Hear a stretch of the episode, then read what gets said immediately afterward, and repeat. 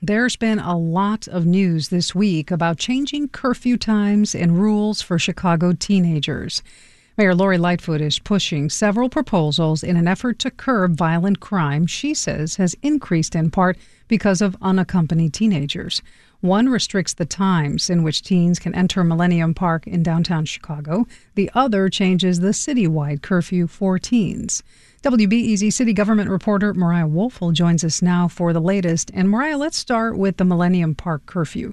Why does Millennium Park need its own policy? Sure. So as you remember, Melba, this, this last Saturday, we saw a sixteen-year-old Shondell Holiday fatally shot in Millennium Park. Police say the person who shot him was also a teenager. So the mayor came out with this idea to restrict access to the park. The new rules are after six p.m. Thursday through Sunday, kids aren't allowed in the park unless they're with an adult who's twenty-one or older. Um, this went into effect last night. There were checkpoints, metal detectors, teenagers being I D'd, according to reporters who were there. And how about this new curfew that's changing to ten p.m. seven days a week for teenagers? How's that going to be enforced?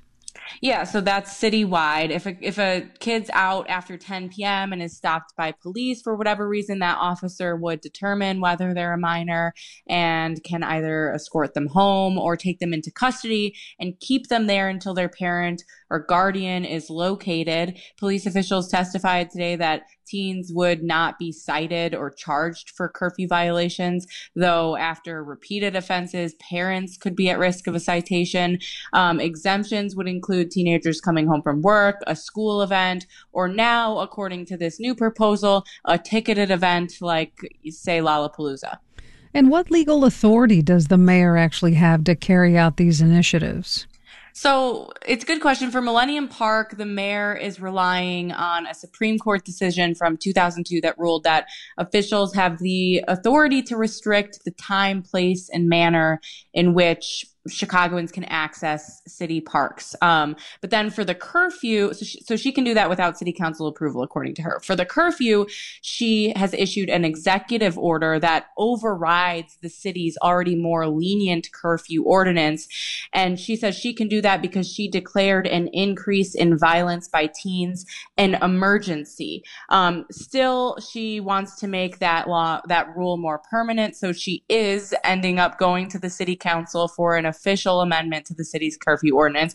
It is worth noting that some aldermen and civil rights attorneys have questioned the legality of that executive order, of the mayor's authority in this context, and wonder, you know, whether she's going to council now as a fail-safe if her executive order doesn't pass muster. I'm glad you bring that up, Mariah, because there have been a number of responses besides from attorneys and civil rights attorneys. What have you been hearing?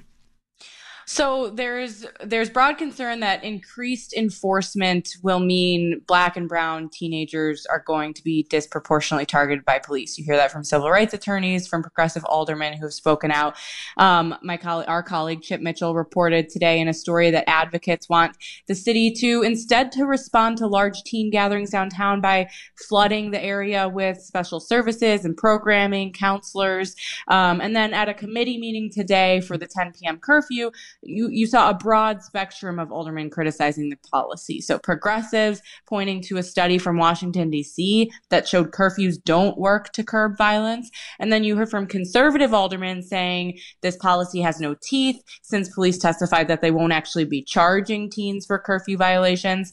Um, it did pass. The ten p.m. curfew did pass committee Uh, anyways, which is, is not really surprising because the Public Safety Committee is one of the most conservative committees on the council. But nonetheless, it still needs full city council approval. So we'll see what happens with that next week. Mariah, thanks for following this for us. Thanks, Melba. W B E Z's Mariah Woelfel covers Chicago city government. This is W B E Z.